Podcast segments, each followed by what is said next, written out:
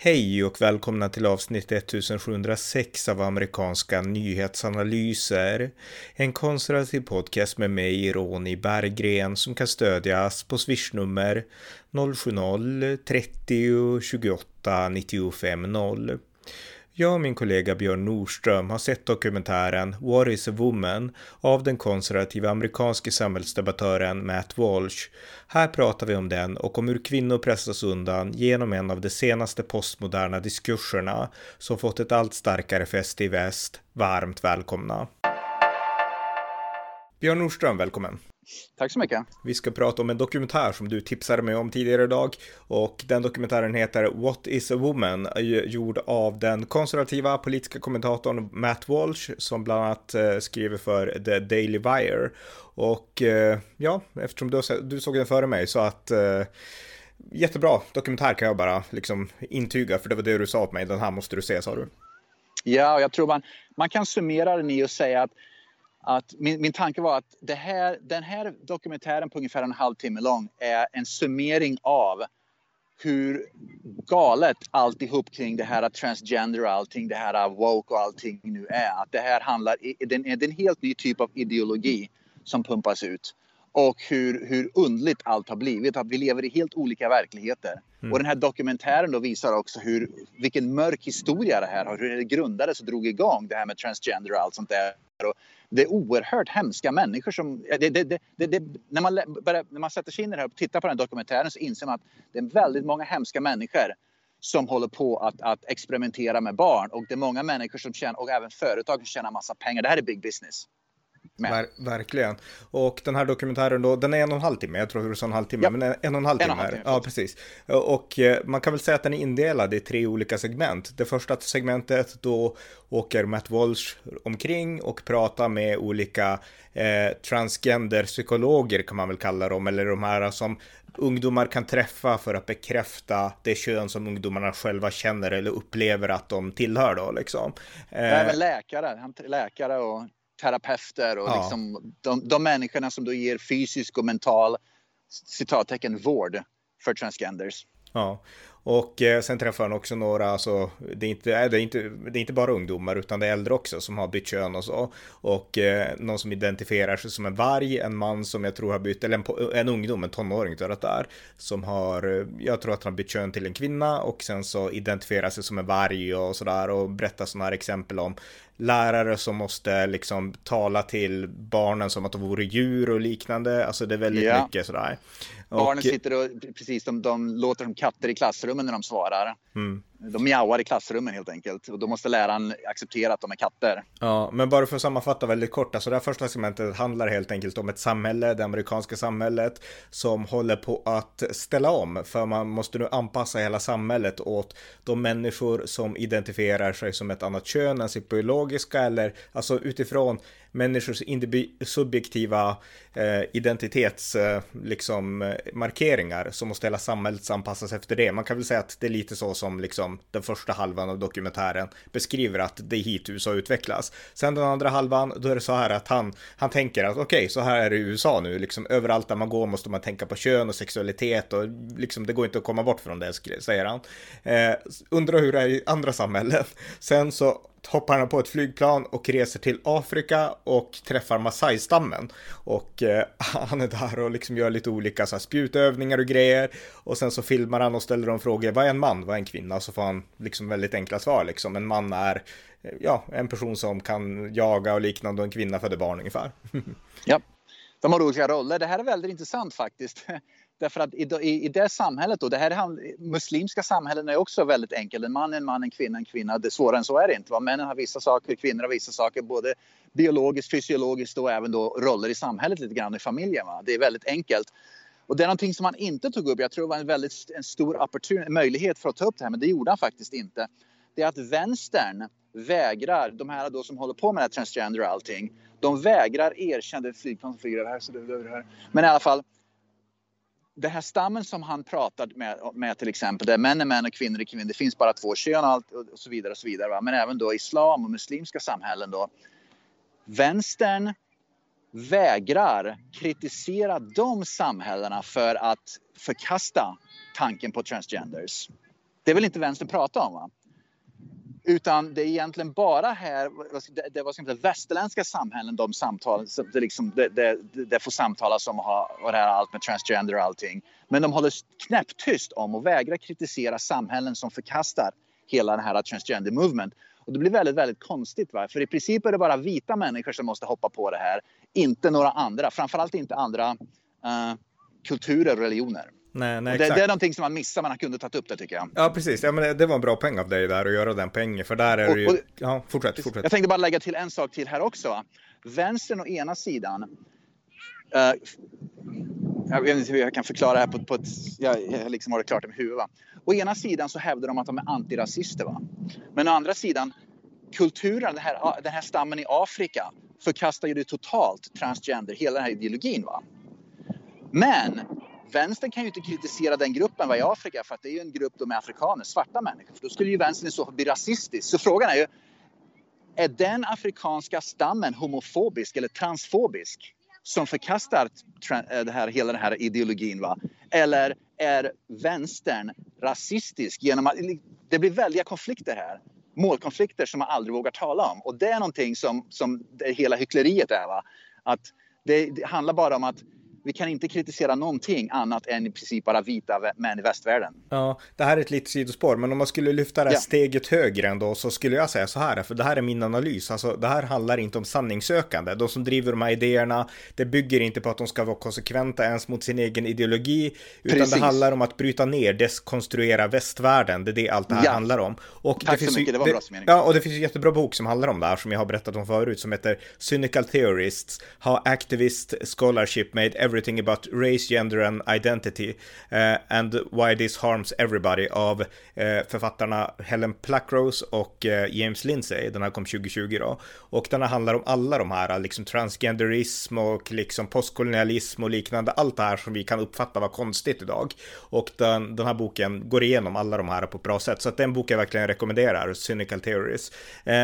Men, men, för att hoppa tillbaks, för att det den här dokumentären gör då, What is a woman, det, den handlar ju specifikt om liksom de som byter kön och eh, ja, transgenderrörelsen i USA då primärt.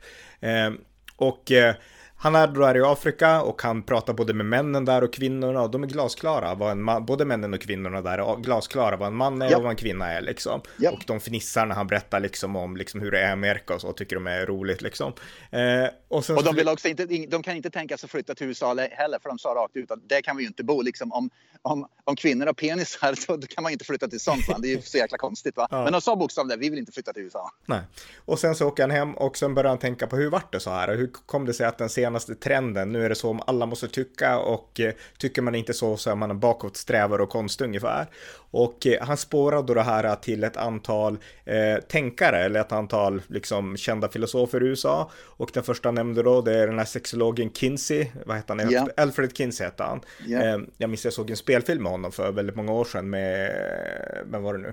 Ja men, ja, men en ganska känd skådespelare som spelade honom. Och, eh, Liam Neeson. Ja, precis, så var det ju såklart. Och ja. Alfred Kinsey i alla fall, han, han vart en väldigt framträdande person när det gällde sexologi i USA. Han skrev The Kinsey Report och han, han betonade liksom, när det gäller just den här frågan så betonade han att även barn är sexuella.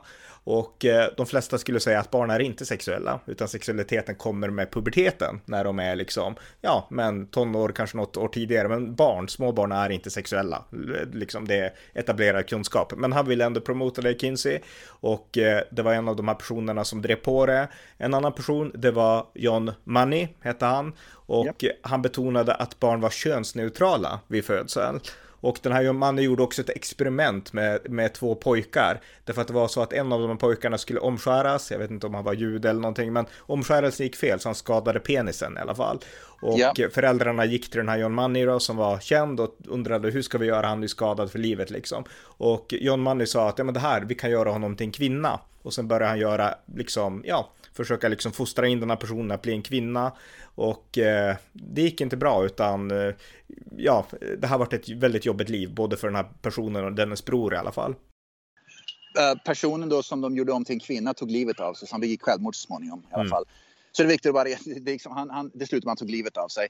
Jag vill åter, återgå snabbt till, uh, till Alfred Kinsey. Uh, hans forskningsexperiment uh, var enbart inom fängelser med sexförbrytare. Så att han tog han gjorde forskning inom fängelse med sexförbrytare och, sen så, och det är naturligtvis sexförbrytare som sitter i fängelse. Det, det tillhör inte normen va? utan det är liksom ytterligheterna där. Det är, det är liksom extremister ungefär som sitter i fängelse sexförbryter brott. Va? Mm. Men han tog den forskningen med den målgruppen och sen generaliserade den till resten av befolkningen. Och det var det vänstern hoppade på. Att inte istället för att säga okej okay, den här forskningen gäller enbart för, för då fängelseförbrytare inom fängelsesexförbrytare. Va? Utan då tog man det här och sa att okej, okay, det här måste sådana som sitter i, i fängelse för sex, sexbrottslagar och allt sånt där. Det måste liksom vara så i resten av samhället med. Det är så människor fungerar. Va? Så funkar ju inte forskning egentligen. Men det var så det gjorde att det, liksom, det som funkar i fängelse, det måste också vara godkänt, det liksom funkar i samhället med för övrigt. Det är liksom samma sak. Va? Mm. Så de tog en forskning som var helt galen och sen bara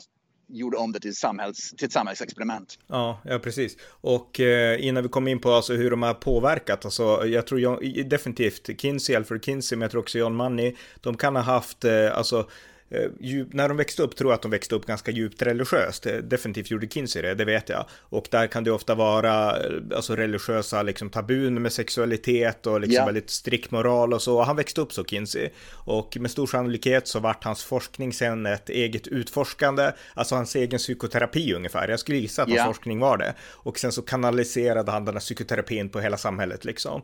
Eh, och eh, det är egentligen det som har hänt. För de här teorierna av Kinsey och av John Money och andra det har ju på något sätt, det har ju funnits inom en viss akademisk värld och den här akademiska spårningen, den görs ganska bra i den här boken som jag nämnde, Cynical Theories. Men sen så har det ju spritt sig hela samhället via Hollywood och via vänsterliberala författare och liknande och det har populariserats att du ska liksom, är du liksom, har du något problem så liksom är du, är du rätt kön ungefär och du ska kunna identifiera dig som icke-binär och eh, ja, om du är en kille ska du absolut kunna identifiera dig som en tjej och liknande. Alltså man har luckrat upp könsidentiteten i princip totalt i samhället samhället. Och jag menar, nu bor jag i Sverige såklart och jag har inga barn heller, men du har barn och du bor i USA. Så jag menar, du har ju berättat i våra poddar, alltså hur det är i skolmiljöerna i USA. Ja. Att, att det, men dra det lite grann, alltså hur det har påverkat, bara som en, ett sidospår. Att de här tankarna har verkligen påverkat skolorna. Ja, absolut. Vissa lärare håller ju på och, och, och, det är därför till exempel Ron DeSantis i Florida gör en lag och förbjuda sånt. Han ska nu då, jag nämnde det bara för en podd för några dagar sedan, för ett par veckor sedan vi pratade, att i Florida så DeSantis har ju sagt nu att om du, om du undervisar den här woke-grejer då, det inkluderar det här, då ska du bli av med din lärarlicens. Va? Därför att man tar sin aktivism och tar in det i klassrummen och sen ska börja undervisa det för då två, tre, fyraåringar. typ fem, liksom, liksom mm. förskolebarn och även tidigare. Va? Och det var därför Florida nu även gör en lag att man får inte göra sånt här, prata om sånt här innan årskurs fyra. Va? Och man ser ju det till exempel vissa delstater som Vermont och där jag bodde förut. Va? Det är inte stor anledning att jag flyttade men det var en anledning att jag ville flytta därför att det, blir, det har blivit sån vänsteraktivism i skolorna där man helt enkelt måste ge stöd till sånt där. Man ser ju då, vi pratade om det här förut med Lea Thomas och då jag nämnde i förra podden en transgenderman som, som dunkar skiten ur en volleyboll och smashar någon i ansiktet så den skadades, kvinna, tjejen skadades svårt. Va? Vi ser mer och mer och mer av sånt, va? framförallt i vänsterliberala delstater. Och jag själv har en dotter som går i high school och jag vill inte att hon ska uppleva sånt där helt enkelt. Va? Men, men, men har, du, har du själv i rollen som lärare sett det här, alltså aktivismen eller liksom sett det här? I Vermont gjorde jag det mer. Ja, mm. I Arizona inte, inte ett skvatt. Det finns noll tolerans för det, i alla fall det jag har, det jag har jobbat. Jag har jobbat på två olika skolor. Mm. Så, två till fyra olika skolor sammanlagt här i Arizona. Men i Vermont är det absolut aktivism och sånt där. Det är, lärare går in och, och stödjer sånt där och pratar öppet om det. Och om du inte håller med, och det gäller då samma med, med politiska ställningstaganden. Om du inte håller med då antingen håller du käften eller så håller du med. Om du, om du uttrycker öppet motstånd till, till det där, den här aktivismen. Va? Då blir du, läraren blir förbaskad på dig, du blir mobbad av läraren, du blir mobbad av eleverna. Det är en fruktansvärd stämning. Alltså. Barn är rädda, elever är rädda. Mm. Man har skapat en, en riktigt vidrig stämning kring det här. Va? Uh, och det gör att ingen, ingen vågar säga ifrån heller. Va? Därför att då, blir man, då får man den här stämpeln att man är, man är homofob. Mm. Eller man är transofob och allt sånt där. Omedelbart pang och sen social media så börjar liksom människor då skriva att den är transofob och det, då liksom blir man utesluten i samhället. Va? Det är så vänstersamhället fungerar. Att man, att man antingen rättar in sig i ledet eller, eh, eller så blir det liksom cancelled. Mm. Och eh, men just det här med att eh, alltså, de flesta, för det är ju oftast tonåringar som drabbas liksom hårdast ja. av det här, och unga tonåringar och så.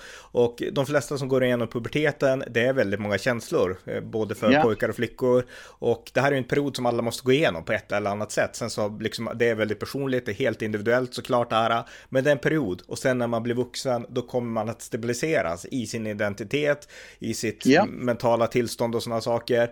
Så att man måste gå igenom den perioden. Och det som händer med det här när man pressar på den här ideologin, när ungdomar är som mest formbara, det är att det är så mycket som kan gå fel. Och som yeah. förälder så har man ju en beskyddarinstinkt, man vill skydda sina barn yeah. från liksom det man kan se själv, att det här är ju liksom, någonting är liksom, nu måste du ta dig igenom den här perioden ungefär. Och i dokumentären här så har han ett exempel från Kanada, en pappa med en 13-årig dotter och den här dottern fick för sig att hon skulle byta kön och eh, han var emot det och mamman, de var frånskilda, hon var tydligen för det, tror jag i alla fall, jag är inte helt ja, säker på det. Ja, det var hon som pushade för det.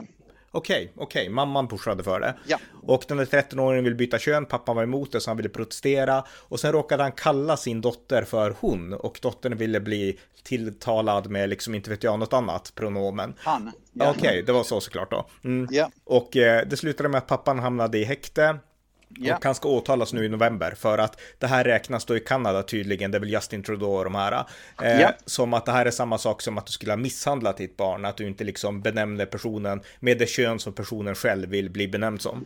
Det, precis, uh, han, han, han åtalas nu för barnmisshandel och med andra ord, han skulle lika gärna kunnat ha plockat upp en hockeyklubba och dunkat skiten i ungen och fått samma typ av åtal med samma typ av påföljd när han kallar barn, sitt eget barn för hon istället för han. Mm. Och det, det, det stödde lagen. Va? Så det är lagen som säger så. Så han ska upp i åtal nu i november i, i, delsta, i provinsen British Columbia där Vancouver ligger. Mm. Och han får inte ens, han, han, är på, ute, han är ute nu. Han satt i finkan men han åkte ut. Uh, han utsläpp på borgen då så att han, han får inte resa till någon annan provins. Han måste hålla sig inom sin provins va? för att han kallar sin egen dotter för det könet hon var född med. Va? Och det visar att samhället och de pratar också om det in, inom det här, den här kontexten då att samhället både i, USA och även Kanada om du inte ställer upp på de här könsbytarrollerna då kommer du att förlora. Samhället är emot dig. Mm. De som vinner är alla gånger, tio gånger av tio är vinnarna de som stödjer könsbyteriet för småbarn. De som är emot det är förlorarna. Så enkelt är det bara. I USA är det väl lite det beror på delstater. Så USA kan ju skapa då lagar via delstater. Kanada det är mer Sverige, det är mer federalt. Mm. Som, så där Justin Trudeau beslutar så blir det bara. Va? Men det är därför så många här i USA flyttar till olika delstater. Va? Att om man inte ställer upp på det där då flyttar man en delstat som Florida, eller Texas eller Arizona där man skapar lagar som inte låter transgender spela med flickor till exempel. Va? Så här i USA finns det lite mer skydd. Eh, genom att, men man måste flytta fysiskt på sig. Men i alla fall, det finns en möjlighet. I Kanada finns inte den möjligheten. Va? Just det, ja, men det, det, är jätteintressant. För jag menar, det här är ju i mångt och mycket skulle jag säga, det är barnmisshandel. Därför att ja. det här är inte att hjälpa barn, utan det är att, eh, att förstöra för dem. Och det är jättemånga i den här dokumentärer som att Walsh intervjuar, som har gått igenom könsbyten och som säger ja. att det här är inte bra. Och han intervjuar en person, en eh, som heter Scott Nugent, men det är, en, det, jag tror att det, det är en kvinna som gjorde en transition transition till en man och ja. sen så har den här personen då Scott Nugent behållit, alltså det går inte att ändra tillbaka, det är det som är hela poängen. Så att ja. den här personen eh, säger bara att nu har det här hänt, men, men det här är inte bra och det här skadar människor och berättar om hur många som har blivit skadade och säger också att de djupa depressionerna, de kommer tio år efter könsbytet. Därför kan vi ja. inte veta idag, för det här var inte populärt för 20-30 år sedan, utan de här massstudierna på det här, det kan vi inte veta förrän om några år, hur människor har påverkats av det här på riktigt liksom. Utan, ja. Eh, ja. Och eh, andra menar också att det är Big Pharma som ligger bakom, de här som eh, liksom säljer det som kallas eh, pubertetsblockerare. Alltså yeah. om ett barn som är 13 eller 12 och börjar puberteten och känner att jag är en pojke eller flicka, då kan man få piller, pubertetsblockerare som gör att man skjuter upp puberteten i några år. Och eh, ja, eh, bara det låter ju ganska skrämmande skulle jag säga. Ja, det är ju inte bara det, utan det här är en hel industri. Va? Tänk, jämför det här med ungefär som migrationsindustrin i Sverige. Advokater, läkare, liksom alla de här. Det finns oerhört många människor som tjänar massa pengar och har sin helt, sitt jobb mm. inom migrationsindustrin i Sverige. Det är samma här. Va? Läkare som enbart, deras enda uppgift är att göra de här könsbytesoperationerna. Va? De tjänar oerhörda summor pengar på det där för att det är svindyra operationer. Va? Företag då naturligtvis, då, läkemed, läkemedelsindustrin som tjänar massa pengar på, de här, på, med, på alla de här olika typerna av droger och medicinerna och så vidare. Va? Terapeuterna då som ska då prata med barnen. Va? Så att det är en oerhörd, det är en mång, mång, mång miljardär, miljardsindustri i dollar det här. Va? Det är oerhört stor industri. Så i grunden så finns det väldigt många incitament för att, för att fortgå det här därför att mångas jobb står på spel och det är så oerhört mycket pengar som är inblandade. Va? Mm. Och det driver naturligtvis många människor. Men jag tänkte en sak som vi inte har pratat om, jag tänkte bara nämna också vad som jag tyckte var oerhört intressant i den här, i den här dokumentären. Va? Det här uh, Walsh, han åkte ju till um, jag tror Washington DC på den här uh, Women's March, kvinno, kvinnomarschen eller vad den kallas för då. Där då man marscherade, tiotusentals, hundratusentals kvinnor marscherade då till stöd för kvinnor. Och han åkte dit och ifrågasatte, frågade helt enkelt rakt ut, ni marscherar alltså för kvinnor, så vad är en kvinna? Ingen kunde svara på den enkla frågan. Så, han, så poängen med det där var ju att ni marscherar till stöd för kvinnor, men ni har ingen aning om vad kvinnor är. Så vad är det egentligen ni marscherar för om ni inte vet vad en kvinna är? Mm. Hur kan ni marschera? Det, var, det, det finns... Och när han intervjuar då de här läkarna, han intervjuade en, en, en professor på University of Tennessee tror jag det var, han intervjuade då terapeuter. De de börjar med att först svara på frågor på ett helt ologiskt sätt. Va? Och sen så börjar de, vad ska man säga, bolla in sig, måla in sig i ett hörn med sina svar. Och de har sån här circular, circular logic där de inte helt enkelt kan resonera vettigt. De, bara, de, liksom, de har ingen logik längre i resonemangen och sen blir de upprörda, de blir förbaskade och sen vill, av, vill de avsluta intervjun och sen vill de bara sticka. Mm. Ja, exakt. Om man ifrågasätter deras resonemang, då är det hat och då vill de avbryta. Liksom. Det ska precis, inte gå att ifrågasätta. Mm. Precis. Och några, som, några av de här som hade ju till och med gått ut att, och sagt att de, de hade blivit um, uh, uh, emotionally damaged, emotionellt skadade av att han ifrågasatte det här. Mm. Så flera av dem han intervjuade hade sagt att de blir liksom men, mentalt liksom skadade av att någon ifrågasätter mm. vad det är de håller på med. Ja. Naturligtvis så blir de ju inte det utan de vill ju göra det därför att det är det enda sättet de har att försvara sig på. Och hela deras världsbild kanske, kanske raseras. Men det visar vilken intolerant, precis som vi pratade med Black Lives Matter, hur oerhört intolerant det här är du rättar in dig i ledet. Om du ifrågasätter dig, då kommer vi göra allt för att försöka krossa dig, förstöra ditt liv, förstöra ditt privatliv, förstöra dig professionellt. Vad det nu är, vi kommer att krossa dig. Punkt slut. Ifrågasätt inte det här. Och det är ju raka motsatsen. Och det var ju det han också pratade om. Det här är ju ett universitet som han var. Han var ju då besökt i universitet då. Mm. Och han sa att på universitet så är det ju sanningen vi ska söka. Men de vill inte söka sanningen. Utan min sanning är inte samma som din sanning. Jag lever i min verklighet, du lever i din verklighet. Som andra ord, allt försvaras med vi lever i parallella verkligheter. Din verklighet är din verklighet, min verklighet är min verklighet. Även om vi sitter i samma rum så lever vi i två helt olika verkligheter med två helt olika sanningar. Va?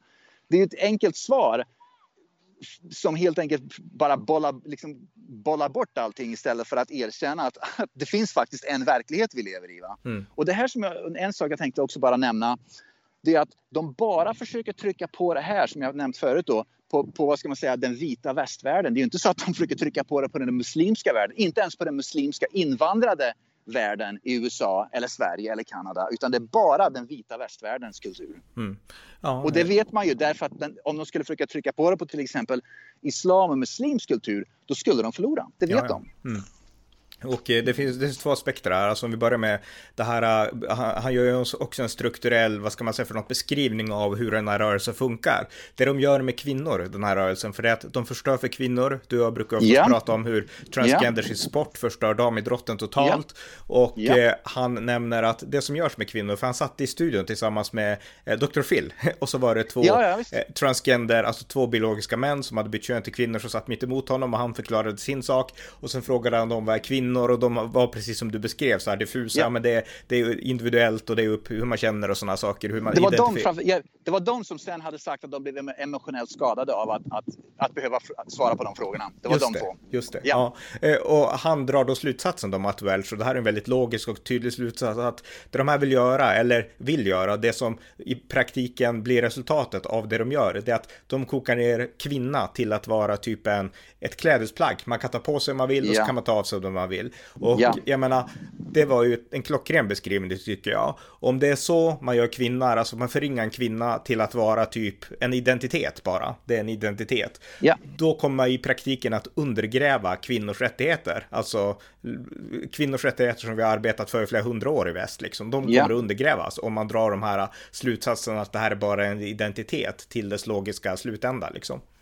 Och det är precis det här som vänster gör med invandrare. Invandrare är bara en hudfärg som, är som bara duger till att rösta på vänster. Va? Om du inte mm. röstar på vänster, då är det något fel på dig. Va? Och det är det som demokraterna i USA säger med. Va? Om, om, och Biden sa att om du är svart och röstar republikan, då, måste, då är du inte riktigt svart. Va? Det är så de, de, de, drar, de tar ur själen ur människan. De tar ur, vad ska man säga, allt som gör en människa förutom det ytliga. Mm.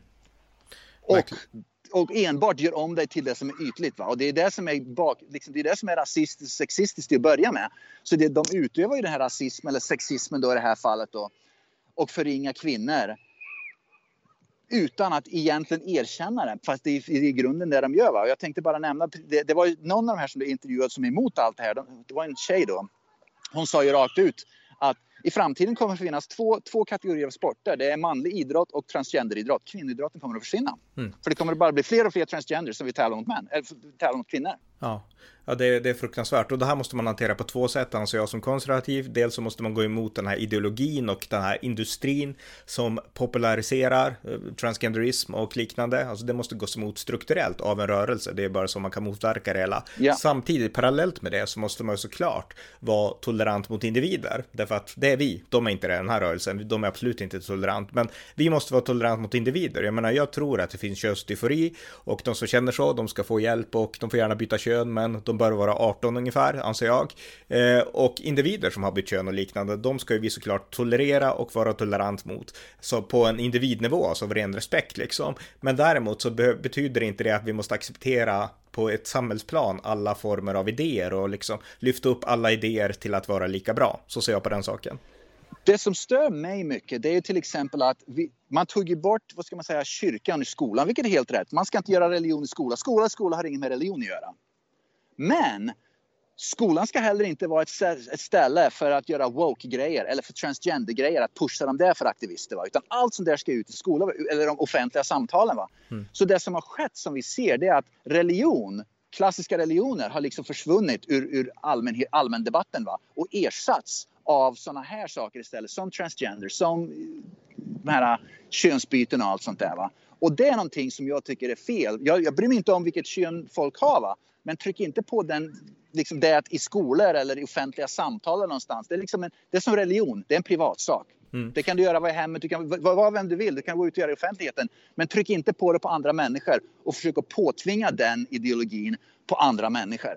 Nej, nej, jag håller med. Men samtidigt så skulle jag också vilja göra ett tillägg där. Jag som, jag är kristen och sådär. Matt Walsh är också kristen, aktiv katolik och så. Och jag skulle säga att det här är en konsekvens, det vi ser nu, den här nya sekterismen där man ska att, identifiera sig med kön och liknande. Nedmonteras. Precis, ja det är en konsekvens ja. av att religionen har nedmonterats och då menar jag specifikt ja. kristendomen. Och, ja. Eh, och eh, jag menar, det har uppstått ett vakuum och det måste fyllas av något och de här eh, transgenderismen och det finns ju många, alltså valfri subkultur. Det är ett substitut mot en religion som har nedmonterats. För religionen gav social kontext, den gav själslig trygghet, den aspekt som sällan tas upp, vad kristendomen yep. Och den gav massa saker som gör att människor är funktionella. Och det som beskrivs i den här dokumentären, det är mängder av i grund och botten dysfunktionella människor. Yep. Och en av de här som intervjuades här, det var ju en, jag tror att det var en kvinna som sa att många av de här som får en kris, alltså de här ungdomarna som vill byta kön, eh, yep de blir pådyvlade att du känner som ja. du gör för att du är i fel kön ungefär. Och då ja. börjar de ta till sig de tankarna och tänka, är det det mina, min ångest beror på? Är det det liksom mina känslor beror på ungefär att jag är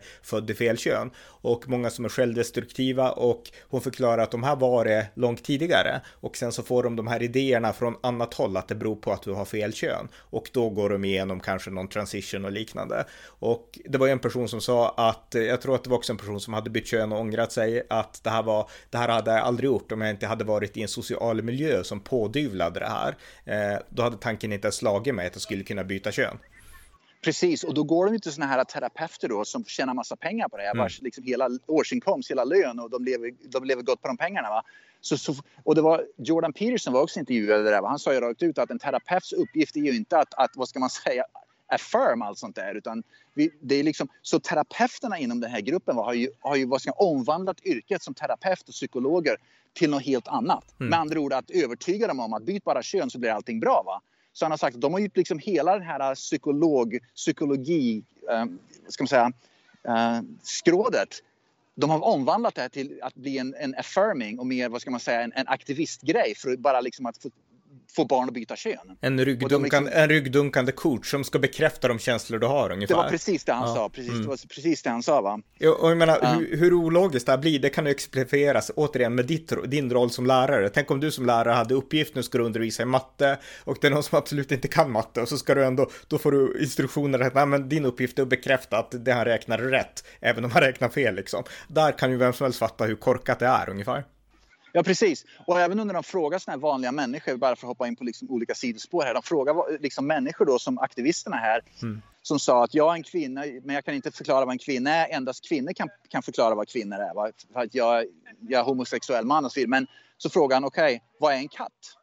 Frågade han ju då. Och den sa att, uh, han frågade, är du en katt? Och han sa, nej jag är inte en katt. Hur kan du förklara vad en, kan du förklara vad en katt är? Som andra ord att man, och sen var det någon annan, jag kommer inte ihåg exakt vad det var, men det var också något, något samtal om... Så när det gäller kvinnor, då kan man vara en kvinna hur man vill, men han själv kunde inte identifiera sig som någon... Ja, han ville identifiera sig som en svart man, men det gick inte bra tydligen han är vit man då, men han fick inte identifieras som svart man för han är inte en svart man. Va? Nej, Matt, Matt, det var Matt Walsh som försökte göra Matt det Walsh, bara för att göra experiment. Mm, och han får mm. inte, man kan inte vara en katt hur som helst heller, men man, tydligen kan få vara en kvinna hur som helst. Det funkar. Och mm. det är där det här inconsistency, att kvinnor kan man bli. En kvinna kan man bli hur, hur lätt som helst bara man säger det. Men man kan inte bli någonting annat. va? Mm. Och det där, allt det här inconsistency. Så frågan är då, när kommer vänstern komma på att man kan också vara, man kan bli varg tydligen, för det var tydligen också godkänt. Ja. Nej, men, liksom att, jag, jag, tror så här, alltså man kan bli det man identifierar sig med, det tror jag liksom, alltså att det är så de tänker, alltså, och att yeah. hela samhället ska anpassa sig efter den subjektiva individens egna känslor och eget perspektiv på sig själv. Och då ska hela samhället anpassas efter det. Problemet med det, alltså såklart som jag sa tidigare, vi ska respektera individer, men utifrån de samhällsregler som finns, alltså vad de här vill det är att de ska att hela samhället ska anpassas efter individens egen värld ungefär. Våran värld ska tryckas in i den här subjektiva världen och eh, jag menar, inget samhälle funkar så. Och de som tror att det funkar så, jag menar, ta en person som identifierar sig som en katt, de måste skapa en rejäl, enorm bubbla för att kunna leva ett fungerande liv, alltså där alla institutioner, alla andra ska respektera dem. Och de enda länder som tänker så och bygger sådana institutioner i begränsad utsträckning, det är västländer. Så i princip 80% av världen är helt stängt för de här människorna. Och jag menar, vem som helst som är förälder kan nog förmodligen inse att det här är, alltså du får fatta ditt eget beslut såklart som, som individ, men eh, liksom, ja, det här är förmodligen inte bra ur ett större perspektiv. Ja, de visar ju också i filmen då att till exempel att det skapar ju de här problemen inom omklädningsrum till exempel. Mm. Det var ju någon sexualförbrytare som liksom gick in i omklädningsrummet och började liksom slänga runt med sin penis va. Mm och han blir ertappad för att vara en sexualförbrytare. Va? Så man ser att människor då börjar utnyttja sånt där. Va? Så frågan är ju det här också. Va? Okay, att jag kan säga att jag är en kvinna, jag går in i ett kvinnligt omklädningsrum. Kan jag säga att jag, som är, kan jag säga att jag är en sjuåring och gå in och sätta mig i ett, i ett, i ett klassrum med första, liksom, med klass 1-elever? Du, liksom, vart går gränsen till, till slut? Om man kan identifiera sig med vad som helst. Det måste ju dras en gräns någonstans. Va? Mm. Men att omklädningsrummen, då, då, då pratade de om Lea Thomas, um, den simmaren kom ju upp då. Och de intervjuade en, en person från University of Pennsylvania angående det där som var helt emot det där. Va? Så att gränsen, och det har vi pratat om förut med var, var det förra veckan, pratade om North Carolina med volleybollen och allt det där, att man börjar se mer och mer och mer att kvinnor, verkliga liksom, biologiska kvinnor då, skadas av allt det här. Så det mm. kommer ju till en punkt när jag tror att det här kommer att vända faktiskt. Ja. Vi måste dra en gräns någonstans. Simningen gjorde det, simningen gjorde det internationellt då att endast biologiska kvinnor som är biologiska kvinnor från 13 eller vad det nu var, de får endast simma i, i kvinnliga um, man måste byta kön inom tvätt, innan man är 13 för att få simma med kvinnor om man är man. Och så mm. vidare och så vidare. Ja. Ja, det är ett steg i rätt riktning och vi har sådana som Ron DeSantis som står upp för väldigt vettiga saker ja. här. Och eh, ja, nej, men det, här, det här är ett intressant ämne och jag rekommenderar verkligen den här dokumentären War is a woman av Matt Walsh. Så att eh, mycket sevärt. Har vi något mer vi vill säga om den här? Eller nej, jag tänkte bara säga att mm. den kan man hitta om man googlar upp det bara. Googla bara What is a woman full movie. Mm. Så kan man hitta den på, på nätet enkelt. Men den är absolut, absolut sevärd och väldigt, väldigt skrämmande. Men också är den ganska hoppfull därför att det visar människor som vågar stå upp emot det här. De intervjuar ett antal personer som vågar stå upp mot det. Och även då um, den här transgender som då var före detta kvinna som blev man då och sen var helt emot det hela. Va? Och tittar man på statistik, jag gjorde det för några år sedan, jag kommer inte ihåg statistiken. Va? Jag tror, någonstans, jag tror det var 70 procent eller något sånt där av transgender uh, har självmordstankar fem år efter att de bytte kön och så vidare. Så det, det, är en oerhört hög självmordsfrekvens eller självmordstänkande bland den här gruppen. Va? Så problemen, och det var det de tog upp också i den här, i den här dokumentären, va? att mentala problemen som personen kanske har från början, som man tror, vissa tror löses genom könsbyte, löses inte alls genom könsbytet. Samma problem uppstår när de väl har bytt kön och då är det många som vill återgå, men då kan det vara för sent rent, rent fysiskt va? därför att de har gjort för mycket skada med droger och med operationer. Va? Mm. Och då har de ännu större problem därför att de vill återgå till någonting som de aldrig kan återgå till heller. Då är de någonstans i, mitt emellan. Va? Så statistiken är väldigt, väldigt dyster för framtiden för de som byter kön och hoppar på det här tåget. Va? Mm. Speciellt barn som gör det. Ja, och eh, det sista man kan säga då, just därför nu när du nämner barn, alltså det man gör när man konfronterar en sån här rörelse, det är alltså att inte, alltså nu gäller det att inte vara, in, man ska inte vara intolerant mot individer, men det man gör när man går mot den här ideologin, det är ändå att försvara, det är att försvara tonåringar, det är att försvara barn mot en ideologi som trycks ner helt uppifrån och så de inte har någon chans att försvara sig själva emot. Jag menar föräldrar som är emot det här, de gör det för att de vill försvara sina barn, de som vill pådyvla den här ideologin, de gör det i namnet av att vilja hjälpa, men i praktiken så skadar de oftast. Eh, och så jag menar, det man gör när man konfronterar en ideologi, det är att försvara barn. När man går emot liksom transgender inom damidrott, det man gör då är att försvara kvinnor. Och eh, frukten av ja. det här, den dåliga frukten, den kommer ju om vi inte liksom, alltså det här det är ett försvar, så att det är inte att vara intolerant, utan det är att försvara de grupper som vi vet behöver försvaras. Eh, sen kan man på individnivå samtidigt tolerera en viss individ, men inte på bekostnad av försvaret av grupperna. Precis, och för att summera det hela, det var ju precis det Matt Walsh gjorde när han pratade. Han, hade, han fick prata inför en schoolboard, en, en, en skolstyrelse, mm. och han fick en minut att prata. Och han sa rakt ut att ni är vidriga människor, ni är barnmisshandlare, ni är fruktansvärda människor som håller på att experimentera med våra barn på det här viset. Att han, han, han, han var oerhört stark och kraftig i det han sa till personerna på, på, skol, eh, på en skolboard, en, en skolstyrelse mm. som, som pushar för det här transgender och allting. Och, och, och, han sa rakt ut vad han tyckte om dem. Och det, det, det, var väldigt, väldigt starkt. Det var liksom avslut på det hela. Det summerar alltihop att det är så. Och det är så jag också tycker det är människor som utnyttjar och experimenterar med små barn som är för unga för att kanske förstå vad som pågår inom dem själva. Mm. Och de måste behöva mer tid. Vem, alla som går igenom tonåringar, du nämnde ju det, alla tonåringar i princip går igenom en svår tid. Tonåringstiden är jäkligt svår för alla. Det spelar ingen... Sen rättar det till sig för många att man liksom kommer på vem man är. Va? Och det är det som inte den här ideologin accepterar. Lösningen är byt kön så blir det bättre. Va? När man egentligen bara behöver klämma ut några finnar och vänta på att finnarna ska försvinna i ansiktet ungefär. Ja, exakt. En sista sak som jag glömde som jag vill bara snabbt kasta in här. För att eh, alltså, det berättas ju också att många av de här ungdomarna, de har inte längre identiteten i kanske i byarna där man växer upp, Precis. i familjerna, stabila familjer, utan de hittar sina online-communities. Jag menar, ja. jag växte upp med internet. Jag minns vilka communities jag var med i när jag var liksom tonåring och sådär. Eh, och eh, jag menar, de hittar sina communities, online-communities, och där hittar ja. de sina kompisar sin identitet, utan kompisarna är inte skolkompisar kompisarna, det är inte i byn, det är inte deras vänner och grannar, utan det är bara online-communityt. Yeah. Och så kommer du in i transgender-communityt där du ska bekräfta det och du gör liksom bilder på sociala medier och det är där du yeah. hittar hela din trygghet och sådär. Och så skapar det de här artificiella miljöerna som sen kanaliseras ut i samhället ungefär. Så och det, det har vi sett. Ja. Så, så sker det ju med alla, med alla extremistiska grupper. Va? Det, sker, det är så neonazisterna hittar varandra och det är liksom så de här äh, vitmaktsrörelserna. Det är så alla de här grupperna, det är så människor hamnar i de här extrema grupperna. Va? De hittar varandra nu online. Och sen så måste, för att passa in i den specifika gruppen, då måste man bli extrem själv. Mm. Och då pushar man bara varandra att bli mer och mer och mer extrem. Va? Till sist bara smäller det ju. På vad, vad det nu kan betyda. Va? Men det är så det blir. Va? Mm. Och det, det, är liksom att man saknar en social gemenskap i den fysiska världen. Man hittar istället någon slags gemenskap, artificiell gemenskap på internet som, som, är, helt, som är destruktiv helt enkelt. Mm. Och sånt här är svårt att förklara, jag ska inte ta för mycket tid från det, men sånt här är svårt att förklara för människor därför att har man bara växt upp i en sån miljö så kan man inte föreställa sig riktigt skillnaden med att växa upp i liksom, alltså en annan, en mer klassisk miljö. Alltså man vet inte skillnaden, man har inga jämförelser. Så Precis. det blir liksom, ja, det blir ett stort vakuum. Så det här, det här är en lång debatt och det är en process, men det är någonting som, alltså mitt korta svar är att det behövs en konservativ rörelse som kan bemöta det här ödmjukt men ändå tydligt tycker jag. Japp. Mm. Japp, så alla som lyssnar på det här, se den där filmen, gräv upp den online, titta på den, den här dokumentären. Den är en fantastiskt bra dokumentär som belyser och även då vad ska man säga, exponerar galenskaperna och den extremt mörka, otäcka historien och grunda, grundningen av den här ideologin. Mm, verkligen. Ja, men så. tack så mycket Björn. Ja, tack så mycket. Ni har lyssnat till amerikanska nyhetsanalyser, en podcast som ger det konservativa perspektiv på tillvaron som inte ges i svensk media. Ni får gärna stödja podden på swishnummer 070-30 28 95 0 eller genom att via hemsidan usapool.blogspot.com stödja på Paypal, Patreon eller på bankkonto. Skänk också gärna en slant till valfri Ukraina-hjälp. Tack för att ni har lyssnat. Thank you.